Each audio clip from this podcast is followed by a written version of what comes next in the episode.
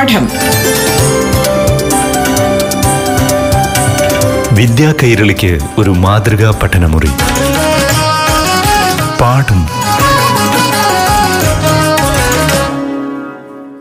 നമസ്കാരം പ്രിയമുള്ളവരെ, പാഠം റേഡിയോ ക്ലാസ് മുറിയിലേക്ക് ഏവർക്കും ഹൃദ്യമായ സ്വാഗതം. ഇപ്പോൾ കേരള പാഠ്യതലത്തിലെ 7ാം സ്റ്റാൻഡേർഡിലെ അടിസ്ഥാന ശാസ്ത്രം ക്ലാസ് കേൾക്കാം.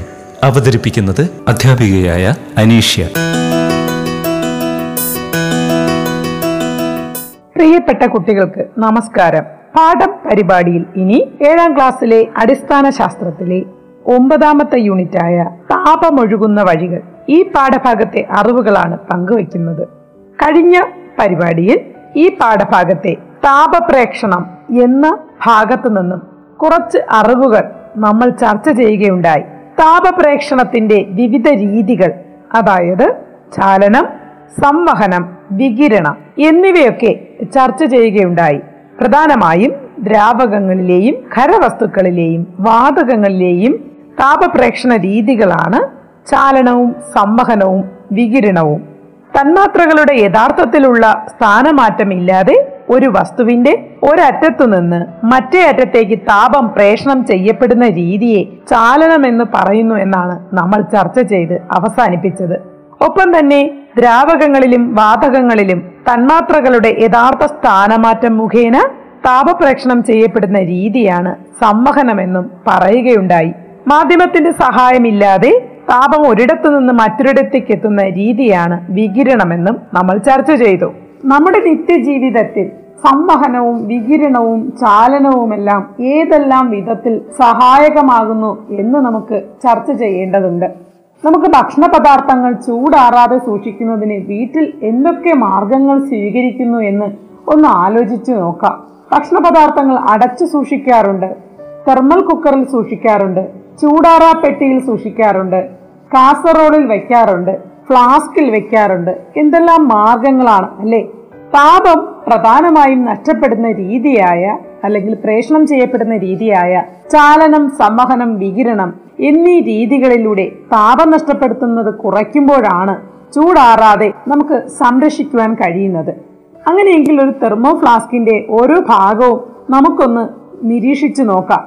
തെർമോഫ്ലാസ്കിന്റെ ഓരോ ഭാഗവും ഏത് രീതിയിലുള്ള താപപ്രേക്ഷണത്തെയാണ് തടയുന്നത് എന്ന് നമുക്ക് പരിശോധിക്കുകയാണെങ്കിൽ തെർമോഫ്ലാസ്കിന് പ്രധാനമായും സ്ഫടിക പാത്രവും ഒരടപ്പും ഉണ്ടായിരിക്കും. അതോടൊപ്പം തന്നെ തെർമോഫ്ലാസ്കിന്റെ ഭിത്തി ഇരട്ട ഭിത്തിയും ഇരട്ട ഭിത്തികൾക്കിടയിൽ ശൂന്യമായ സ്ഥലവുമാണ്. കൂടാതെ സിൽവർ ലവണങ്ങൾ പൂശിയ ഉൾഭാഗമുള്ള ഒരു പ്രതലവും ഫ്ലാസ്കിന് ഉണ്ട്. ഇതിൽ സ്ഫടിക പാത്രവും അടപ്പും നൽകിയിരിക്കുന്നത് താപം ചാലനം രീതി വഴി നഷ്ടപ്പെടാതിരിക്കുവാനാണ് എന്ന് നമുക്ക് മനസ്സിലാക്കുവാൻ കഴിയും. ഇരട്ട ഭിത്തികൾക്കിടയിലെ ശൂന്യമായ സ്ഥലം സൂചിപ്പിക്കുന്നത് സംവഹനം വഴി, അതായത് തന്മാത്രകളുടെ സ്ഥാനമാറ്റം, യഥാർത്ഥത്തിലുള്ള സ്ഥാനമാറ്റം മുഖേന താപം നഷ്ടപ്പെടുന്നത് തടയുവാനായി ഇരട്ട ഭിത്തികൾക്കിടയിൽ ശൂന്യമായ സ്ഥലം നിർമ്മിച്ചിരിക്കുന്നു. ശൂന്യമായ സ്ഥലത്ത് നിന്നും തന്മാത്രകൾ ഇല്ലാത്തതിനാൽ തന്നെ തന്മാത്രകളുടെ സ്ഥാനമാറ്റ മുഖേനയുള്ള സംവഹനം സാധ്യമല്ല. വികിരണത്തെ തടയുന്നതിന് വേണ്ടി, അതായത് ഫ്ലാസ്കിൽ സൂക്ഷിക്കുന്ന ചൂടുള്ള പദാർത്ഥത്തിൽ നിന്നുള്ള ചൂട് വികിരണം മുഖേന നഷ്ടപ്പെടുന്നത് ഒഴിവാക്കുവാനാണ് സിൽവർ ലവണങ്ങൾ പൂശിയ ഉൾഭാഗം ഫ്ലാസ്കിൽ ഉൾച്ചേർത്തിരിക്കുന്നത്. ഇത്തരത്തിൽ താപം നിലനിർത്താനായി തെർമൽ കുക്കറിലും കാസറോളിലുമൊക്കെ പലതരം ക്രമീകരണങ്ങൾ ചെയ്തിട്ടുണ്ട്. തുടർന്ന് നമുക്ക് താപീയ വികാസം ഖരവസ്തുക്കളിൽ പരിചയപ്പെട്ടാലോ? ഖരവസ്തുക്കൾക്ക് താപം ലഭിക്കുമ്പോൾ എന്തെല്ലാം മാറ്റങ്ങൾ സംഭവിക്കും? നമുക്കതിനായി ഒരു പരീക്ഷണം ചെയ്തു നോക്കാം. ഒരു കാർഡ് ബോർഡിന്റെ ഷീറ്റിന്റെ മധ്യഭാഗം ചിത്രത്തിൽ കാണുന്നത് പോലെ മുറിച്ചു കളയുക. 2 അലുമിനിയം തകിടുകൾ കാർഡ്ബോർഡ് ഷീറ്റിൽ സൈക്കിൾ സ്ക്രൂ ഉപയോഗിച്ച് ഉറപ്പിക്കുക. ഈ തകിടുകളെ ഒരു ബാറ്ററി, ബൾബ് എന്നിവയുമായി വയർ ഉപയോഗിച്ച് ബന്ധിപ്പിക്കുക. മെഴുകുതിരി ഉപയോഗിച്ച് അലുമിനിയം തകിട് ചൂടാക്കുക. ഈ സംവിധാനത്തിന്റെ ഒരു ചിത്രം നിങ്ങളുടെ പാഠപുസ്തകത്തിൽ ലഭ്യമാണ്. അത് നിരീക്ഷിക്കുന്നതോടുകൂടി കുറച്ചുകൂടി നിങ്ങൾക്ക് ഇതിന്റെ നിർമ്മാണത്തിന്റെ സാധ്യതകൾ പരിചയപ്പെടാൻ കഴിയും. താപം ലഭിക്കുമ്പോൾ ബൾബ് പ്രകാശിക്കുവാൻ തുടങ്ങുന്നു. എന്തായിരിക്കും ബൾബ് പ്രകാശിക്കാൻ കാരണം? താപം കൊടുത്തപ്പോൾ തകിടുകൾ തമ്മിൽ സ്പർശിക്കുന്നതും നമുക്ക് കാണുവാൻ കഴിയും. അതെ, ചൂട് ലഭിക്കുമ്പോൾ അലുമിനിയം തകിടുകൾ വികസിച്ച് പരസ്പരം സ്പർശിക്കുമ്പോഴാണ് സർക്യൂട്ട് പൂർത്തിയാകുന്നത്. തുടർന്ന് മെഴുകുതിരി ജ്വാല അണച്ച് തകിടുകൾ തണുക്കാൻ അനുവദിക്കുക. തുടർന്ന് ബൾബുകൾ അണയുന്നതും തകിടുകൾ പരസ്പരം സ്പർശിക്കാതെ പൂർവ്വസ്ഥിതിയിലേക്കാകുന്നതും നിരീക്ഷിക്കുവാൻ കഴിയുന്നു. ഈ പരീക്ഷണത്തിന്റെ ചുരുക്കം ഇത്രമാത്രം. താപം ലഭിക്കുമ്പോൾ ഖരവസ്തുക്കൾ വികസിക്കുന്നു, താപം നഷ്ടപ്പെടുമ്പോൾ അവ സങ്കോചിക്കുന്നു. ഇതിൽ നിന്നും നമുക്ക് നിത്യജീവിതത്തിലെ ചില സന്ദർഭങ്ങൾ ഒന്ന് പരിചയപ്പെടാം. നീളം കൂടിയ കെട്ടിടങ്ങൾ രണ്ടായി നിർമ്മിക്കുന്നത് നിങ്ങളുടെ ശ്രദ്ധയിൽപ്പെട്ട് കാണും. നിങ്ങളുടെ സ്കൂൾ കെട്ടിടങ്ങൾക്ക് വല്ലാതെ നീളം കൂടുതലാണെങ്കിൽ ആ കെട്ടിടത്തിന്റെ ചില ഭാഗങ്ങളിൽ ചെറിയ ഒരു വിടവോടുകൂടിയാണ്, അതായത് രണ്ട് കെട്ടിടമായിട്ടാണ് നിർമ്മിച്ച് ചേർത്ത് ഇരിക്കുന്നത്. അതുപോലെ നീളം കൂടിയ പാലങ്ങളും സ്പാനുകളായാണ് നിർമ്മിക്കുക. ഒട്ടിച്ചേർന്ന രണ്ട് ചില്ലു ഗ്ലാസുകൾ വേർപെടുത്തുവാനായി അടിയിലുള്ളത്, അതായത് അടിയിലുള്ള ചൂട്, അടിയിലുള്ള ഗ്ലാസ് ചൂടുവെള്ളത്തിൽ താഴ്ത്തുന്നു. തുല്യ വ്യാസമുള്ള രണ്ട് PVC പൈപ്പുകൾ യോജിപ്പിക്കുന്നതിന് ഒന്ന് ചൂടാക്കുന്നത് നിങ്ങൾ കണ്ടു കാണും. ഇത്തരം സന്ദർഭങ്ങളിലൊക്കെ നമ്മൾ ഖരവസ്തുവിന്റെ താപീയ വികാസമാണ് ഉപയോഗപ്പെടുത്തുന്നതെന്ന് ഇതിനോടകം നിങ്ങൾക്ക് മനസ്സിലായി കാണുമല്ലേ. നിത്യജീവിതത്തിലെ ഇത്തരം സന്ദർഭങ്ങളിൽ നമ്മൾ താപീയ വികാസം ഉപയോഗപ്പെടുത്തുകയാണ് ചെയ്യുന്നത്. ഇനിയും ഇത്തരത്തിലുള്ള സന്ദർഭങ്ങളെ നിങ്ങൾ കുറച്ചുകൂടി വിശകലനം ചെയ്യേണ്ടതുണ്ട്. അതായത് നിത്യജീവിതത്തിൽ ഇവയൊക്കെ കണ്ടെത്തുമ്പോൾ നമ്മൾ പഠിച്ച താപീയ വികാസവുമായി ബന്ധപ്പെടുത്തി കൂടുതൽ ചിന്തിക്കുക. ഇതിനെ തുടർന്ന് താപീയ വികാസം നമുക്ക് ദ്രാവകങ്ങളിൽ പരിശോധിക്കേണ്ടതുണ്ട്. ഇതിനായി നമുക്ക് ഒരു ചെറിയ പരീക്ഷണം ചെയ്തു നോക്കാം.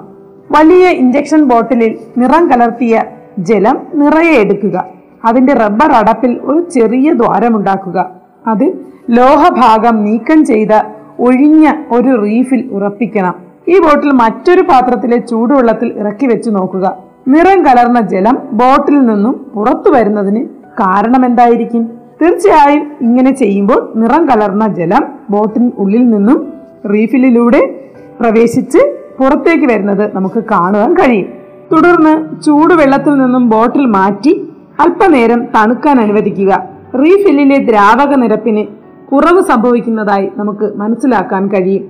ദ്രാവകങ്ങൾ തണുക്കുമ്പോൾ സങ്കോചിക്കുകയും ചൂടാകുമ്പോൾ വികസിക്കുകയും ചെയ്യുന്നു എന്ന് നിങ്ങൾക്ക് ഇതിനോടകം മനസ്സിലായി കാണും. സങ്കോചിക്കാനും വികസിക്കാനുമുള്ള ദ്രാവകങ്ങളുടെ കഴിവ് പ്രയോജനപ്പെടുത്തുന്ന ഉപകരണം എന്ന നിലയിൽ തെർമോമീറ്റർ നിങ്ങളെ ഞാൻ പരിചയപ്പെടുത്തുകയാണ്. ലബോറട്ടറി തെർമോമീറ്ററും ക്ലിനിക്കൽ തെർമോമീറ്ററും ഉണ്ട്. ക്ലിനിക്കൽ തെർമോമീറ്റർ ഉപയോഗിച്ച് ശരീര താപനില അളക്കുന്ന രീതിയും അതുപോലെ തന്നെ ലബോറട്ടറി തെർമോമീറ്റർ ഉപയോഗിച്ച് ചൂടുവെള്ളത്തിലെയും തണുത്ത വെള്ളത്തിലെയും താപനില കണ്ടുപിടിക്കുന്ന രീതിയും നിങ്ങൾ നിരീക്ഷിക്കുക. സാധാരണ തെർമോമീറ്റർ, അതായത് ലബോറട്ടറി തെർമോമീറ്റർ, ശരീര താപനില അളക്കുന്നതിന് ഉപയോഗിക്കാറില്ല. അതുപോലെ തന്നെ ക്ലിനിക്കൽ തെർമോമീറ്റർ ദ്രാവകങ്ങളുടെ താപനില അളക്കുന്നതിനും ഉപയോഗിക്കാറില്ല.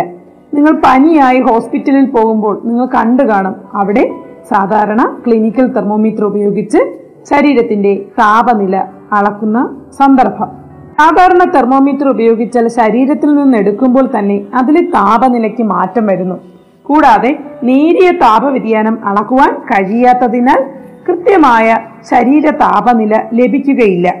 ക്ലിനിക്കൽ തെർമോമീറ്ററിന് ബൾബിന് അല്പം മുകളിലായി ഒരു ഇടുങ്ങിയ ഭാഗമുണ്ട്. മുകളിലേക്ക് കയറിയ മെർക്കുറി ഈ ഭാഗത്തെ വളവ് മൂലം താഴോട്ടിറങ്ങാതെ നിൽക്കും. കുടഞ്ഞാൽ മാത്രമേ മെർക്കുറി ബൾബിലേക്ക് ഇറങ്ങുകയുള്ളൂ. ക്ലിനിക്കൽ തെർമോമീറ്റർ ഉപയോഗിച്ച് ദ്രാവകങ്ങളുടെ താപനില അളക്കാറില്ല. കാരണം കൂടുതൽ താപനിലയുള്ള ദ്രാവകത്തിൽ മുക്കിയാൽ ക്ലിനിക്കൽ തെർമോമീറ്ററിന്റെ ബൾബ് പൊട്ടിപ്പോകാൻ ഇടയുണ്ട്.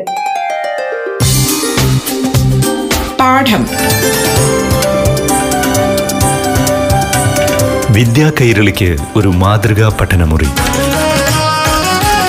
പാഠം ഒരിടവേളയ്ക്ക് ശേഷം തുടരും.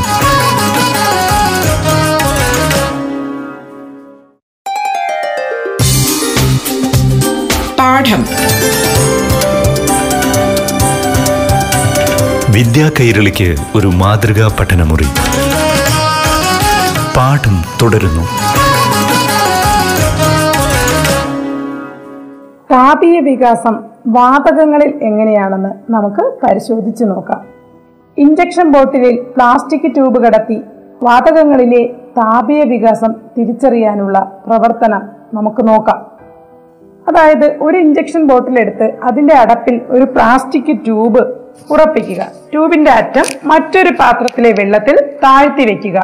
കുപ്പി ചൂടുവെള്ളത്തിൽ ഇറക്കി വെച്ച് നോക്കൂ. വായുകുമിള വെള്ളത്തിലൂടെ പുറത്തു വരുന്നത് കാണാം. എന്തുകൊണ്ടായിരിക്കും വായുകുമിള പുറത്തു വന്നത്? അതെ, താപം ലഭിച്ചപ്പോൾ വാതകങ്ങൾ വികസിക്കുകയും കുപ്പിയിൽ നിന്നും ട്യൂബിലൂടെ പുറന്തള്ളുകയും ചെയ്യുന്നു. ആ പുറന്തള്ളുന്ന വാതകമാണ് തൊട്ടടുത്ത പാത്രത്തിലെ വെള്ളത്തിൽ കുമിളകൾ സൃഷ്ടിച്ചത്. ഇതുപോലെ തന്നെ ഇതേ ബോട്ടിലിൽ ഐസ് വാട്ടറിൽ വെച്ച് തണുക്കുമ്പോൾ വാതകങ്ങൾക്കുണ്ടാകുന്ന സങ്കോചവും കാണിക്കുവാൻ കഴിയും. വാതകങ്ങൾ തണുക്കുമ്പോൾ പാത്രത്തിലെ വെള്ളം ട്യൂബിലൂടെ ഇഞ്ചക്ഷൻ ബോട്ടിലിലേക്ക് പ്രവേശിക്കുന്നത് കാണാം. വാതകങ്ങൾ ചൂട് ലഭിക്കുമ്പോൾ വികസിക്കുന്നുവെന്നും തണുക്കുമ്പോൾ സങ്കോചിക്കുന്നുവെന്നും നിങ്ങൾക്ക് മനസ്സിലാക്കാം. നിത്യജീവിതത്തിൽ പല സന്ദർഭങ്ങളിലും ഇത്തരം താപീയ വികാസം വാതകങ്ങളിൽ നമ്മളെ സഹായിക്കാറുണ്ട്. ഉദാഹരണത്തിന്, മുറികളിൽ സീലിംഗിനോട് ചേർന്ന് എയർ ഹോളുകൾ നിർമ്മിക്കുന്നു. മുറികളിൽ ആവശ്യത്തിന് ജനലുകൾ ഉണ്ടെങ്കിലും എന്തിനാവും എയർ ഹോളുകൾ നിർമ്മിക്കുക എന്ന് മനസ്സിലാക്കിയല്ലോ. അതെ, വാതകങ്ങൾ ചൂടുപിടിക്കുമ്പോൾ മുകളിലേക്ക് ഉയരുകയും മുകളിലേക്ക് ഉയരുന്ന വാതകത്തിന് രക്ഷപ്പെടുവാനാണ് എയർ ഹോളുകൾ നിർമ്മിക്കുന്നത്. ഇത് മുറിയിലെ ചൂട് വലിയൊരളവ് വരെ കുറയ്ക്കുന്നു. കൂടാതെ വലിയ പാലങ്ങൾ സ്പാനുകളായി നിർമ്മിക്കുന്നു. അതോടൊപ്പം തന്നെ നേരത്തെ നമ്മൾ ചർച്ച ചെയ്തതാണ്, ഒട്ടിപ്പോയ രണ്ട് സ്ഫടിക ഗ്ലാസുകൾ വേർപെടുത്താൻ ഗ്ലാസിന് പുറത്ത് ചൂടുവെള്ളം ഒഴിക്കാറുണ്ട്. ഇത്തരത്തിൽ വാതകങ്ങളും ദ്രാവകങ്ങളും ഖരവും എല്ലാം താപം ലഭിക്കുമ്പോൾ വികസിക്കുകയും താപം ലഭിക്കാതെ ആവുമ്പോൾ അഥവാ തണുക്കുമ്പോൾ സങ്കോചിക്കുകയും ചെയ്യുന്നവയാണ്. നമുക്കിനി ഒരു കടൽ തീരത്തേക്ക് പോയാലോ? കടൽ തീരത്ത് നിൽക്കുമ്പോൾ നമ്മളെ വല്ലാതെ ആകർഷിക്കാറുണ്ട് കാറ്റ്. കടൽ തീരത്ത് നിൽക്കുമ്പോഴുള്ള കാറ്റ് കരയിലേക്കാണോ കടലിലേക്കാണോ വീശുന്നത്? എങ്ങനെയാണ് നമ്മൾ തിരിച്ചറിയുക? പകൽ കടൽക്കരയിൽ നിൽക്കുമ്പോൾ കാറ്റ് വീശുന്നത് എങ്ങോട്ടാണെന്ന് എങ്ങനെയാണ് നമ്മൾ തിരിച്ചറിയുക? തീർച്ചയായും കടൽ തീരത്ത് നിൽക്കുന്ന തെങ്ങിൻ തലപ്പിലേക്കും കടൽ തീരത്തെ കെട്ടിടങ്ങളുടെ മുന്നിലുള്ള ചില കൊടിതോരണങ്ങളിലേക്കും ഒക്കെ നോക്കിയാൽ നമുക്ക് മനസ്സിലാക്കാൻ കഴിയും. പകൽ കടൽ തീരത്ത് നിൽക്കുമ്പോൾ കാറ്റ് കടലിൽ നിന്നും കരയിലേക്കാണ് വീശുന്നത്.